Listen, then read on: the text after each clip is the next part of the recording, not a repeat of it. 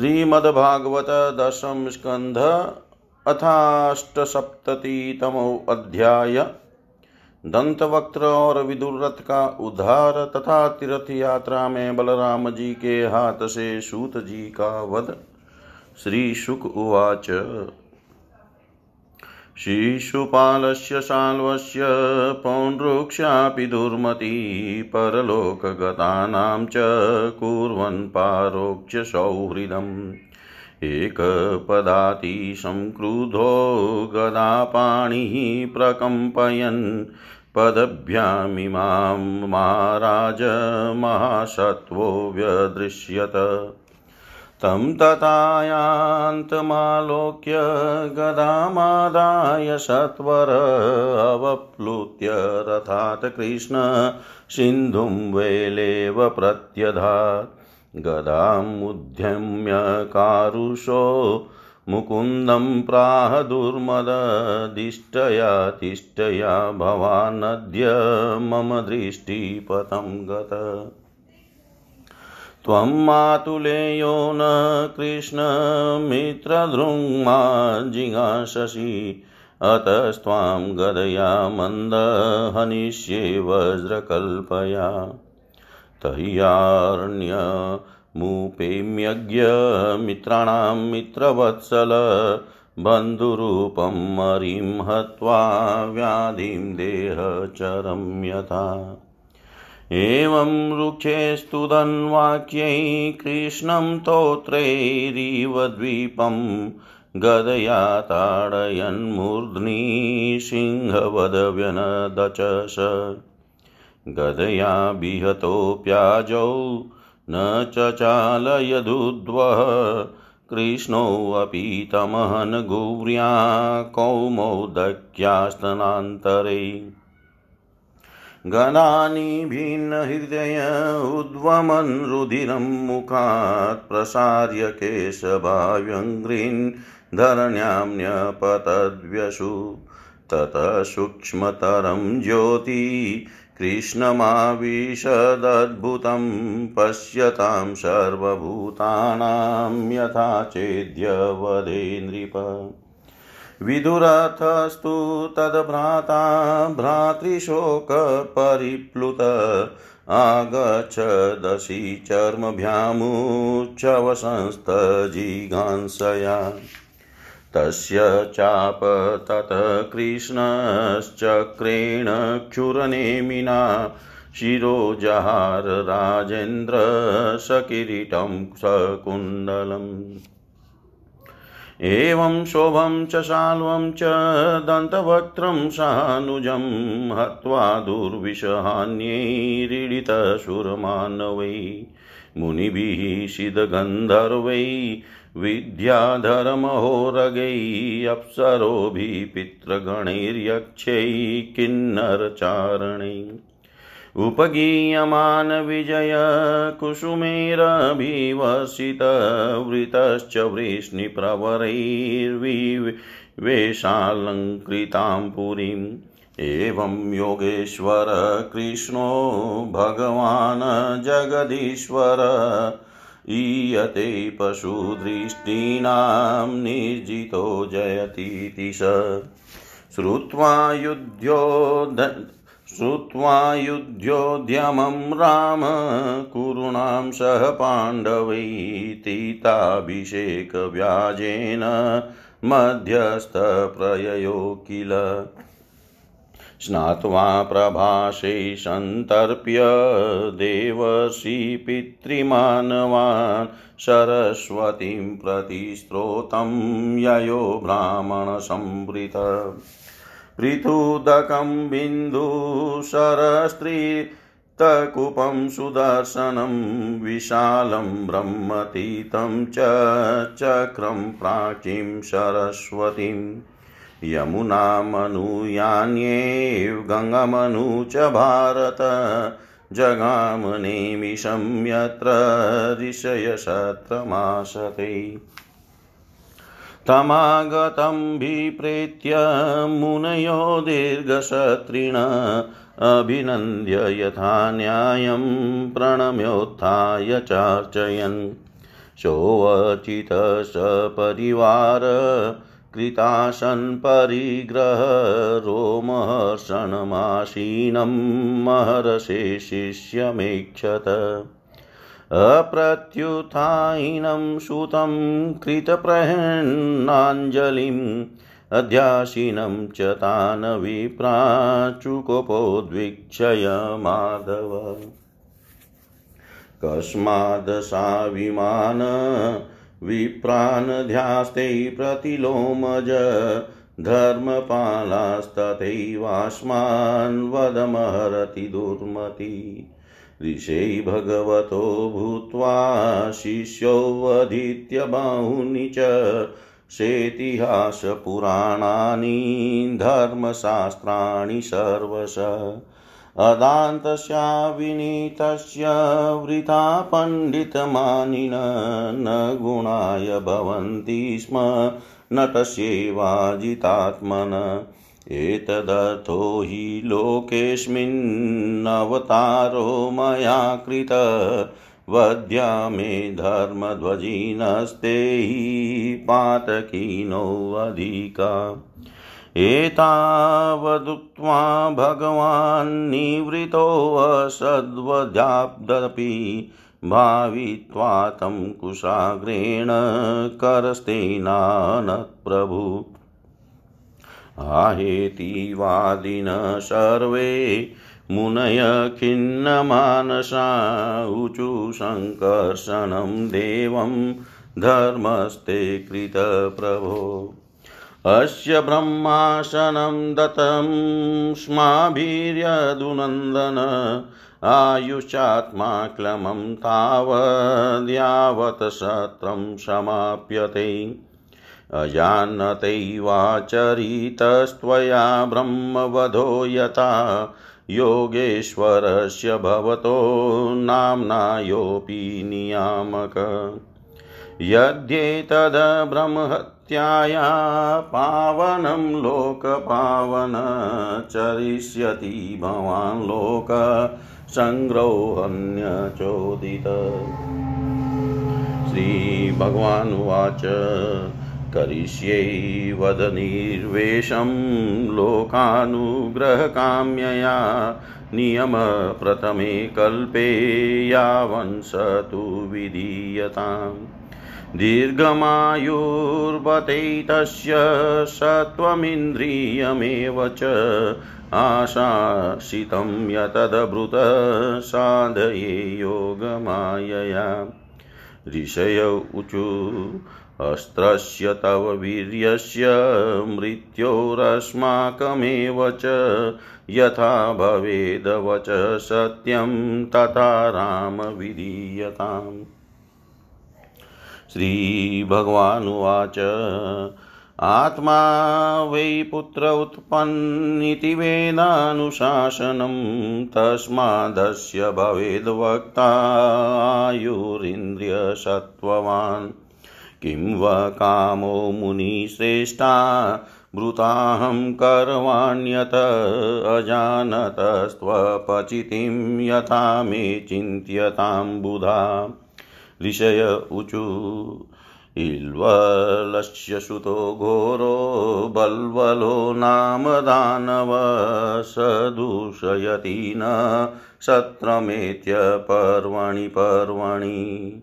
तं पापं जहिदाशाः तनशुश्रूषणं परं पूयशोणितविणमुत्रसुरामासा विवर्षिणं ततश्च भारतं वर्षं परित्य सुसमाहित चरित्वा द्वादशमासास्तितस्नायि विशुध्यसे चरित्वा द्वादशमासास्तितस्नायि विशुध्यसे।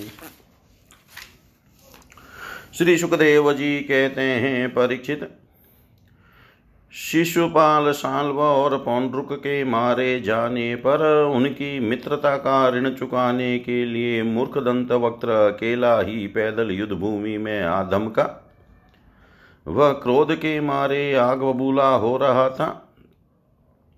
शस्त्र के नाम पर उसके हाथ में एकमात्र गदा थी, परंतु परिचित लोगों ने देखा वह इतना शक्तिशाली है कि उसके पैरों की धमक से पृथ्वी हिल रही है। भगवान श्री कृष्ण ने जब उसे इस प्रकार आते देखा, तब झटपट हाथ में गदा लेकर वे रथ से कूद पड़े। फिर जैसे समुद्र के तट की भूमि उसके ज्वार भाटे को आगे बढ़ने से रोक देती है, वैसे ही उन्होंने उसे रोक दिया। घमंड के नशे में चूर करुष नरेश दंत वक्त्र ने गदा तान कर भगवान श्री कृष्ण से कहा, बड़ी सौभाग्य और आनंद की बात है कि आज तुम मेरी आँखों के सामने पड़ गए। कृष्ण, तुम मेरे मामा के लड़के हो। इसलिए तुम्हें मारना तो नहीं चाहिए।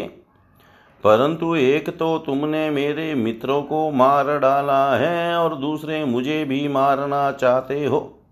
इसलिए मतिमंद, आज मैं तुम्हें अपनी वज्र कर्कश गदा से चूर चूर कर डालूँगा। मूर्ख वैसे तो तुम मेरे संबंधी हो, फिर भी हो शत्रु ही। जैसे अपने ही शरीर में रहने वाला कोई रोग हो, मैं अपने मित्रों से बड़ा प्रेम करता हूँ, उनका मुझ पर ऋण है। अब तुम्हें मार कर ही मैं उनके ऋण से ऋण हो सकता हूँ। जैसे महावत अंकुश से हाथी को घायल करता है, वैसे ही दंतवक्त्र ने अपनी कड़वी बातों से श्री कृष्ण को चोट पहुँचाने की चेष्टा की और फिर वह उनके सिर पर बड़े वेग से गदा मार कर सिंह के समान गरज उठा। रणभूमि में गदा की चोट खाकर भी भगवान श्री कृष्ण टस से मस न हुए। उन्होंने अपनी बहुत बड़ी कौमौद कौमोद की गदा संभाल कर उससे दंत वक्त्र के वक्ष स्थल पर प्रहार किया। गदा की चोट से दंत वक्त्र का कलेजा फट गया। वह मुँह से खून उगलने लगा। उसके बाल बिखर गए, भुजाएँ और पैर फैल गए। निदान निष्प्राण होकर वह धरती पर गिर पड़ा। परीक्षित जैसा कि शिशुपाल की मृत्यु के समय हुआ था, सब प्राणियों के सामने ही दंत वक्त्र के मृत शरीर से एक अत्यंत सूक्ष्म ज्योति निकली और वह बड़ी विचित्र रीति से भगवान श्री कृष्ण में समा गई। दंत वक्त्र के भाई का नाम था विदुरथ। वह अपने भाई की मृत्यु से अत्यंत शोकाकुल हो गया। अब वह क्रोध के मारे लंबी लंबी सांस लेता हुआ हाथ में ढाल तलवार लेकर भगवान श्री कृष्ण को मार डालने की इच्छा से आया। राजेंद्र, जब भगवान श्री कृष्ण ने देखा कि अब वह प्रहार करना ही चाहता है, तब उन्होंने अपने छूरे के समा तीखी धार वाले चक्र से किरीट और कुंडल के साथ उसका सिर धड़ से अलग कर दिया। इस प्रकार भगवान श्री कृष्ण ने साल्व उसके विमान शौभ दंत वक्त और विदुरत को जिन्हें मारना दूसरों के लिए अशक्य था, मारकर द्वारका पुरी में प्रवेश किया। उस समय देवता और मनुष्य उनकी स्तुति कर रहे थे। बड़े बड़े ऋषि मुनि, सिद्ध गंधर्व, विद्याधर और वासुकी आदि महानाग अप्सराएँ, पीतर, यक्ष, किन्नर तथा चारण उनके ऊपर पुष्पों की वर्षा करते हुए उनके विजय के गीत गा रहे थे। भगवान के प्रवेश के अवसर पर पूरी खूब सजा दी गई थी और बड़े बड़े वृष्णिवंशी यादव वीर उनके पीछे पीछे चल रहे थे। योगेश्वर एवं जगदीश्वर भगवान श्री कृष्ण इस प्रकार अनेकों खेल खेलते रहते हैं। जो पशुओं के समान अविवेकी हैं, वे उन्हें कभी हारते भी देखते हैं। परंतु वास्तव में तो वे सदा सर्वदा विजय ही हैं। एक बार बलराम जी ने सुना कि दुर्योधन आदि कौरव पांडवों के साथ युद्ध करने की तैयारी कर रहे हैं। वे मध्यस्थ थे। उन्हें किसी का पक्ष लेकर लड़ना पसंद नहीं था, इसलिए वे तीर्थों में स्नान करने के बहाने द्वारका से चले गए। वहाँ से चलकर उन्होंने प्रभास क्षेत्र में स्नान किया और तर्पण तथा ब्राह्मण भोजन के द्वारा देवता, ऋषि, पितर और मनुष्यों को तृप्त किया। इसके बाद वे कुछ ब्राह्मणों के साथ जिधर से सरस्वती नदी आ रही थी, उधर ही चल पड़े। वे क्रमशः पृथुदुक बिंदुश्वर त्रितकुप सुदर्शन तीर्थ विशाल तीर्थ ब्रह्म तीर्थ चक्र तीर्थ और पूर्ववाहिनी, सरस्वती आदि तीर्थों में गए। परीक्षित तदनंतर यमुना तट और गंगा तट के प्रधान प्रधान तीर्थों में होते हुए वे नेमिषारण्य क्षेत्र में गए। उन दिनों नेमिषारण्य क्षेत्र में बड़े बड़े ऋषि सत्संग रूप महान सत्र कर रहे थे। दीर्घ काल तक सत्संग सत्र का नियम लेकर बैठे हुए ऋषियों ने बलराम जी को आया देख अपने अपने आसनों से उठकर उनका स्वागत सत्कार किया और यथा योग्य प्रणाम आशीर्वाद करके उनकी पूजा की। वे अपने साथियों के साथ आसन ग्रहण करके बैठ गए और उनकी अर्चा पूजा हो चुकी। तब उन्होंने देखा कि भगवान व्यास के शिष्य रोमहर्षण व्यास गद्दी पर बैठे हुए हैं। बलराम जी ने देखा कि रोम हर्षण जी सूत जाति में उत्पन्न होने पर भी उन श्रेष्ठ ब्राह्मणों से ऊँचे आसन पर बैठे हुए हैं और उनके आने पर न तो उठकर स्वागत करते हैं और न हाथ जोड़कर प्रणाम ही। इस पर बलराम जी को क्रोध आ गया। वे कहने लगे कि यह रोम हर्षण प्रतिलोम जाति का होने पर भी इन श्रेष्ठ ब्राह्मणों से तथा धर्म के रक्षत रक्षक हम लोगों से ऊपर बैठा हुआ है, इसलिए यह दुर्बुद्धि, मृत्यु दंड का पात्र है। भगवान व्यास देश व्यास देव का शिष्य होकर इसने इतिहास, पुराण, धर्मशास्त्र आदि बहुत से शास्त्रों का अध्ययन भी किया है। परंतु अभी इसका अपने मन पर संयम नहीं है, यह विनयी नहीं, उद्दंड है। इस अजितात्मा ने झूठ मूठ अपने को बहुत बड़ा पंडित मान रखा है। जैसे नट की सारी चेष्टाएँ अभिनय मात्र होती है, वैसे ही इसका सारा अध्ययन स्वांग के लिए है। उससे न इसका लाभ है और न किसी दूसरे का। जो लोग धर्म का चिन्ह धारण करते हैं, परंतु धर्म का पालन नहीं करते, वे अधिक पापी हैं और वे मेरे लिए वध करने योग्य हैं। इस जगत में इसीलिए मैंने अवतार धारण किया है। भगवान बलराम यद्यपि तीर्थ यात्रा के कारण दुष्टों के वध से भी अलग हो गए थे। फिर भी इतना कहकर उन्होंने अपने हाथ में स्थित कुश की नोक से उन पर प्रहार कर दिया और वे तुरंत मर गए। नहार ही ऐसी थी। सूत जी के मरते ही सब ऋषि मुनि हाय हाय करने लगे। सबके चित्त खिन्न हो गए। उन्होंने देवाधिदेव भगवान बलराम जी से कहा, प्रभु, आपने यह बहुत बड़ा अधर्म किया। यदुवंश शिरोमणे सूत जी को हम लोगों ने ही ब्राह्मणोचित आसन पर बैठाया था, और जब तक हमारा यह सत्र समाप्त न हो, तब तक के लिए उन्हें शारीरिक कष्ट से रहित आयु भी दे दी थी। आपने अनजान में यह ऐसा काम कर दिया जो ब्रह्म हत्या के समान है। हम लोग यह मानते हैं कि आप योगेश्वर हैं, वेद भी आप पर शासन नहीं कर सकता। फिर भी आपसे यह प्रार्थना है कि आपका अवतार लोगों को पवित्र करने के लिए हुआ है। यदि आप किसी की प्रेरणा के बिना स्वयं अपनी इच्छा से ही इस ब्रह्म हत्या का प्रायश्चित कर लेंगे तो इससे लोगों को बहुत शिक्षा मिलेगी। भगवान बलराम ने कहा, मैं लोगों को शिक्षा देने के लिए, लोगों पर अनुग्रह करने के लिए इस ब्रह्म हत्या का प्रायश्चित अवश्य करूँगा। अतः इसके लिए प्रथम श्रेणी का जो प्रायश्चित हो, आप लोग उसी का विधान कीजिए। आप लोग इस सूत को लंबी आयु, बल, इंद्रिय शक्ति आदि जो कुछ भी देना चाहते हो, मुझे बतला दीजिए। मैं अपने योग बल से सब कुछ संपन्न किए देता हूँ। ऋषियों ने कहा, बलराम जी, आप ऐसा कोई उपाय कीजिए जिससे आपका शस्त्र पराक्रम और इनकी मृत्यु भी व्यर्थ न हो और हम लोगों ने इन्हें जो वरदान दिया था, वह भी सत्य हो जाए। भगवान बलराम ने कहा, ऋषियों, वेदों का ऐसा कहना है कि आत्मा ही पुत्र के रूप में उत्पन्न होता है। इसलिए रोमहर्षण के स्थान पर उनका पुत्र आप लोगों को पुराणों का, पुराणों की कथा सुनाएगा। उसे मैं अपनी शक्ति से दीर्घायु इंद्रिय शक्ति और बल दिए देता हूँ।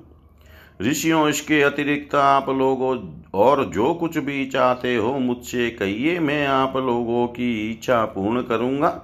अनजान में मुझसे जो अपराध हो गया है, उसका प्रायश्चित भी आप लोग सोच विचार कर बतलाइए, क्योंकि आप लोग इस विषय के विद्वान हैं। ऋषियों ने कहा, बलराम जी, इलवल का पुत्र वल्लवल वलवल नाम का एक भयंकर दानव है। वह प्रत्येक पर्व पर यहाँ आ पहुँचता है और हमारे इस सत्र को दूषित कर देता है। यदुनंदन वह यहाँ आकर पीब खून विष्टा मूत्र शराब और मांस की वर्षा करने लगता है। आप उस पापी को मार डालिए, हम लोगों की यह बहुत बड़ी सेवा होगी। इसके बाद आप एकाग्रचित से तीर्थों में स्नान करते हुए, बारह महीनों तक भारतवर्ष की परिक्रमा करते हुए विचरण कीजिए। इससे आपकी शुद्धि हो जाएगी। इति श्रीमद्भागवते महापुराणे पारमंस्यां संहितायां दशमस्कन्धे उत्तरार्धे बलदेवचरित्रे बल्वल्पदोपक्रमो नामाष्टसप्ततितमोऽध्याय। सर्वं श्रीशां सदाशिवार्पणम् अस्तु। ॐ विष्णवे नमः, ॐ विष्णवे नमः, ॐ विष्णवे नमः। श्रीमद्भागवतः वलवल का उद्धार और बलराम जी की तीर्थ यात्रा शुकुवाच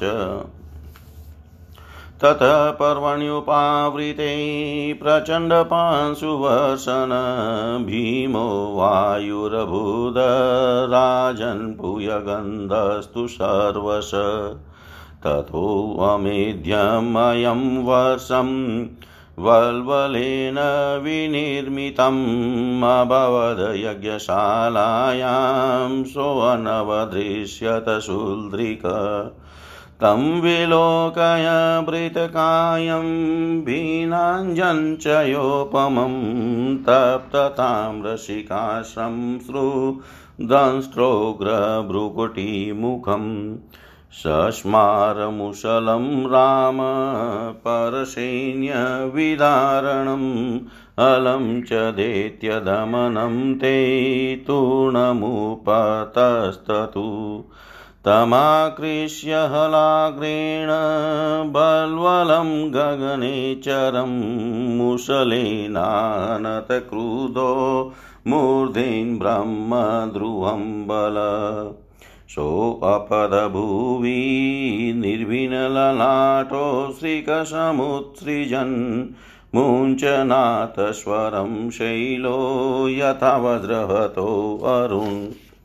संसस्तुत्य संस्तुत्य मुनयो रामं प्रयुजावि तथाशिष अभ्यसिञ्चन महाभागावृत्रगणं विबुधायता। वैजयन्ति द्वदुर्मालां श्रीधाम्लान् पङ्कजां रामाय वाससि दिव्ये दिव्यान्याभरणानि च। अथ तैरभ्यनुज्ञात कौशिकीमेत्य ब्राह्मणै स्नात्वा सरोवरमगाद्यत शर्या शरयुरास्त्रव अनुस्त्रोतेन शरयुं प्रयागमुपगम्य स। स्नात्वा सन्तर्पय देवादीन् जगामपुलहाश्रमम् गोमतीं गण्डकीं स्नात्वा विपाशां शोणाप्लुत गयां गत्वा पितॄनिष्ट्वा गङ्गासागरसङ्गमे। उपस्पर्श्य महीन्द्राद्रौ रामं दृष्ट्वा विवाद्य च सप्तगोदावरीं वेणां पम्पां भीमरथिं तत् स्कन्दं दृष्ट्वा ययो राम। श्रीशैलं गिरिशालयं द्रविडेषु महापुण्यं दृष्टवाद्रिं वेङ्क वेकटं प्रभु। कामकोष्णीं पुरीं काञ्चीं, कावेरीं च शरिद्वरा श्रीरङ्गाख्यं महापुण्यं, यत्र सन्निहितो हरि ऋषभाद्रिं हरे क्षेत्रं, दक्षिणां मथुरां तथा समुद्रं सेतुमगमन्महापातकनाशनम् तत्रायुतमदातधेनु ब्राह्मणेभ्यो हलायुध कृतमालां ताम्रपर्णिं मलयं च कुलाचलम्। तत्रागस्त्यं समासीनं नमस्कृत्याभिवाद्य च योजितस्तेन चाशीभिरनुज्ञातो गतोर्णवम् दक्षिणं तत्र कन्याख्यां दुर्गां देवीं ददशस ततः फाल्गुन्मासाद्य पञ्चाक्षरसमुत्तमं विष्णुः सन्निहितो यत्र स्नात्वा स्पशद्गवायुतम् ततोऽभिव्रज्य भगवान् केरलास्तु त्रिगतकान्। गोकर्णाख्यं शिवक्षेत्रं सान्निध्यं यत्र दुर्जटे। आर्यां द्वीपायनीं दृष्ट्वा शूर्पारकं गादबल, तापिं पयोष्णीं निर्वन्द्यामुपस्पर्शयात दण्डकम् प्रविश्य रेवामगमद यत्र माहिष्मती पुरी मनुते तमुपस्पर्श्य प्रभासं पुनरागमत। श्रुत्वा द्विजैकथ्यमानं कुरु पाण्डवसंयुगे सर्वराजन्यनिधनं भारं मेनेहृतेऽम्बुव सविभीं सभीमदुर्योधन योगदाभ्यां युध्यतो मृधे।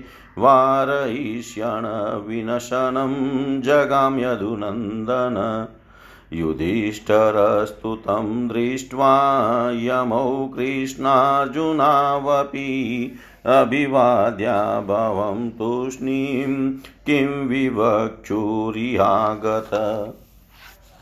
गदापाणियुभौ दृष्ट्वा शरब्धौ विजयेशिणो मण्डलानि विचित्राणि चरन्ताविदमब्रवीत् युवां तुल्यबलो वीरो, हे राजन्, हे वृकोदर, एकं प्राणाधिकं मन्ये उतेकं शिक्षयाधिकम् तस्मादेकतरस्येह युवयो समवीर्ययो न लक्ष्यते, जयो अन्यो वा विरमत्वफलोरण न तद्वाक्यं जगृहतुर्बधवैरो निपात्वत अनुस्मरन्तावन्योन्यं दुरुक्तं दुष्कृतानि च।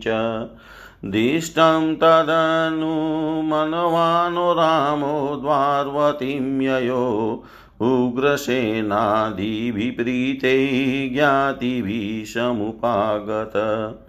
तं पुनर्नेमिषं प्राप्तं ऋषयो आयजयन्मुदा क्रत्वङ्गं क्रतुभिः सर्वै निवृताखिलविग्रहम्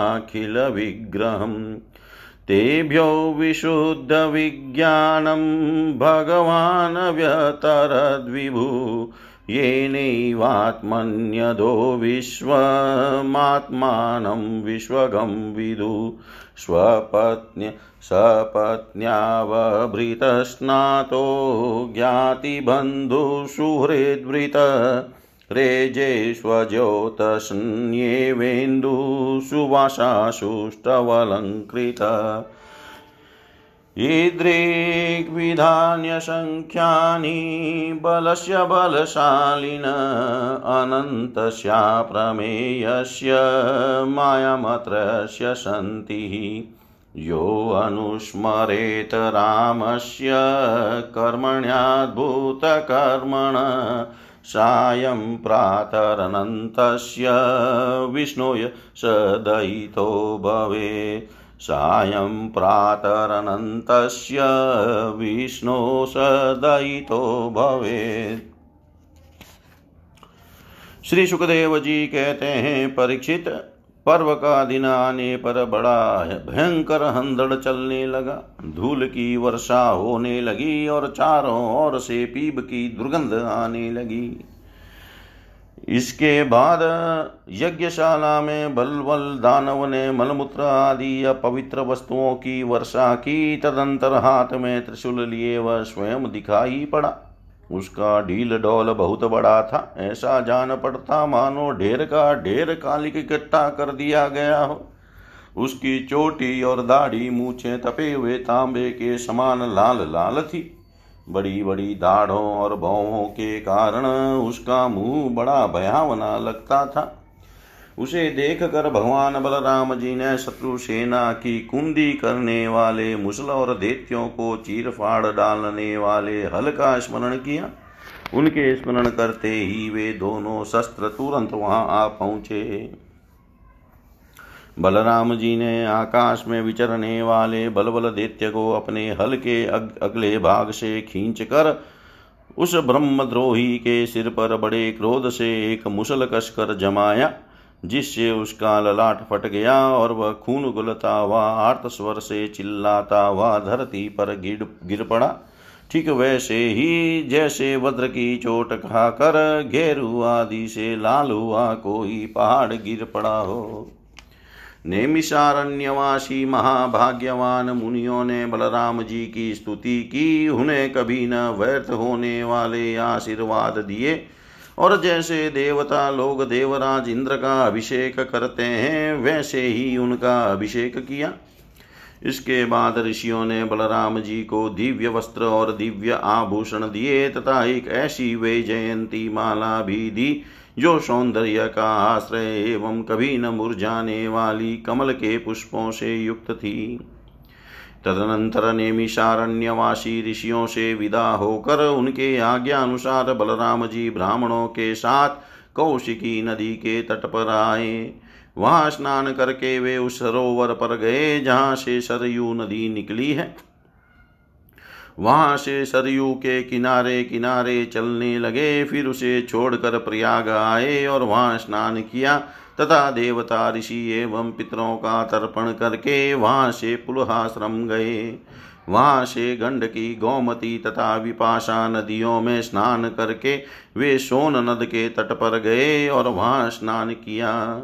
इसके बाद गया में जाकर पितरों का वसुदेव जी के आज्ञा अनुसार पूजन यजन किया।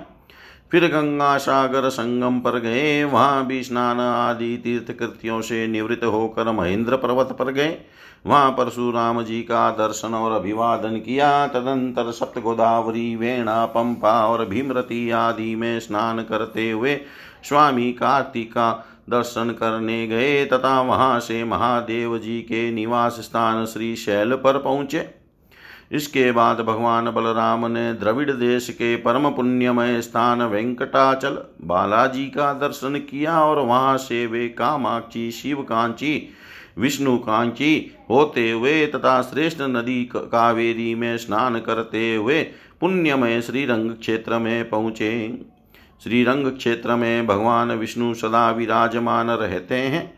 वहाँ से उन्होंने विष्णु भगवान के क्षेत्र, ऋषभ पर्वत, दक्षिण मथुरा तथा बड़े बड़े महापापों को नष्ट करने वाले सेतु बंद की यात्रा की।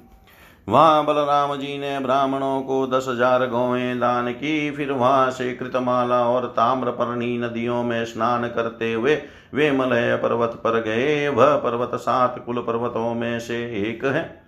वहाँ पर विराजमान अगस्त्य मुनि को उन्होंने नमस्कार और अभिवादन किया। अगस्त्य जी से आशीर्वाद और अनुमति प्राप्त करके बलराम जी ने दक्षिण समुद्र की यात्रा की। वहाँ उन्होंने दुर्गा देवी का कन्याकुमारी के रूप में दर्शन किया। इसके बाद वे फागुन तीर्थ अनंत शयन क्षेत्र में गए और वहाँ के सर्वश्रेष्ठ पंचाप्स रस तीर्थ में स्नान किया। उस तीर्थ में सर्वदा विष्णु भगवान का सानिध्य रहता है। वहाँ बलराम जी ने दस हज़ार गौएँ दान की। अब भगवान बलराम वहाँ से चलकर केरल और त्रिगर्त देशों में होकर भगवान शंकर के क्षेत्र गोकर्ण तीर्थ में आए। वहाँ सदा सर्वदा भगवान शंकर विराजमान रहते हैं। वहाँ से जल से घिरे द्वीप में निवास करने वाली आर्या देवी का दर्शन करने गए और फिर उस द्वीप से चलकर सूरपारक क्षेत्र की यात्रा की। इसके बाद तापी पयोष्णी और निर्विंध्या नदियों में स्नान करके वे दंडकारण्य में आए। वहाँ होकर वे नर्मदा जी के तट पर गए। परिचित इस पवित्र नदी के तट पर ही माहिष्मती पूरी है। वहाँ मनु तीर्थ में स्नान करके वे फिर प्रभास क्षेत्र में चले आए। वहीं उन्होंने ब्राह्मणों से सुना कि कौरव और पांडवों के युद्ध में अधिकांश क्षत्रियों का संहार हो गया। उन्होंने ऐसा अनुभव किया कि अब पृथ्वी का बहुत सा भार उतर गया। जिस दिन रणभूमि में भीमसेन और दुर्योधन गदा युद्ध कर रहे थे, उसी दिन बलराम जी उन्हें रोकने के लिए कुरुक्षेत्र आ पहुँचे। महाराज युधिष्ठिर नकुल सहदेव, भगवान श्री कृष्ण और अर्जुन ने बलराम जी को देखकर प्रणाम किया तथा चुप हो रहे। वे डरते हुए मन ही मन सोचने लगे कि ये न जाने क्या कहने के लिए यहाँ पधारे हैं। उस समय भीमसेन और दुर्योधन दोनों ही हाथ में गदा लेकर एक दूसरे को जीतने के लिए क्रोध से भरकर भांति भांति के पैंतरे बदल रहे थे। उन्हें देख कर बलराम जी ने कहा, राजा दुर्योधन और भीमसेन, तुम दोनों वीर हो। तुम दोनों में बल पौरुष भी समान है। मैं ऐसा समझता हूँ कि भीमसेन में बल अधिक है और दुर्योधन ने गदा युद्ध में शिक्षा अधिक पाई है। इसलिए तुम लोगों जैसे समान बलशालियों में किसी एक की जय या पराजय नहीं होती दिखती। अतः तुम लोग व्यर्थ का युद्ध मत करो अब इसे बंद कर दो। परीक्षित बलराम जी की बात दोनों के लिए हितकर थी, परंतु उन दोनों का वैर भाव इतना दृढ़ मूल्य हो गया था कि उन्होंने बलराम जी की बात न मानी। वे एक दूसरे को कटुवाणी और दुर्व्यवहारों का स्मरण करके उन्मत से हो रहे थे। भगवान बलराम जी ने निश्चय किया कि इनका प्रारब्ध ऐसा ही है। इसलिए उसके संबंध में विशेष आग्रह न करके वे द्वारका लौट गए। द्वारका में उग्रसेन आदि गुरुजनों तथा अन्य संबंधियों ने बड़े प्रेम से आगे आकर उनका स्वागत किया। वहाँ से बलराम जी फिर नेमिषारण्य क्षेत्र में गए। वहाँ ऋषियों ने विरोध भाव से युद्ध आदि से निवृत्त बलराम जी के द्वारा बड़े प्रेम से सब प्रकार के यज्ञ कराए। परीक्षित सच पूछो तो जितने भी यज्ञ हैं, वे बलराम जी के अंग ही हैं। इसलिए उनका यह यज्ञानुष्ठान लोक संग्रह के लिए ही था। सर्वसमर्थ भगवान बलराम ने उन ऋषियों को विशुद्ध तत्व ज्ञान का उपदेश किया, जिससे वे लोग इस संपूर्ण विश्व को अपने आप में और अपने आप को सारे विश्व में अनुभव करने लगे। इसके बाद बलराम जी ने अपनी पत्नी रेवती के साथ यज्ञांत स्नान किया और सुंदर सुंदर वस्त्र तथा आभूषण पहनकर अपने भाई बंधु तथा स्वजन संबंधियों के साथ इस प्रकार शोभायमान हुए। जैसे अपनी चंद्रिका एवं नक्षत्रों के साथ चंद्रदेव होते हैं। परीक्षित भगवान बलराम स्वयं अनंत हैं। उनका स्वरूप मन और वाणी के परे हैं। उन्होंने लीला के लिए ही यह मनुष्यों का शरीर ग्रहण किया है। उन बलशाली बलराम जी के ऐसे ऐसे चरित्रों की गिनती भी नहीं की जा सकती। जो पुरुष अनंत सर्वव्यापक अद्भुत कर्मा भगवान बलराम जी के चरित्रों का सायं प्रातः स्मरण करता है, वह भगवान का अत्यंत प्रिय हो जाता है। इति श्रीमद्भागवते महापुराणे पारमंस्यां संहितायां दशम स्कन्धे उत्तरार्धे बलदेवतीर्थयात्रानिरूपणं नामेकोनाशीतितमोऽध्याय सर्वं श्रीशां सदाशिवार्पणम् अस्तु। ॐ विष्णवे नमः। ॐ विष्णवे नमः। ॐ विष्णवे नमः।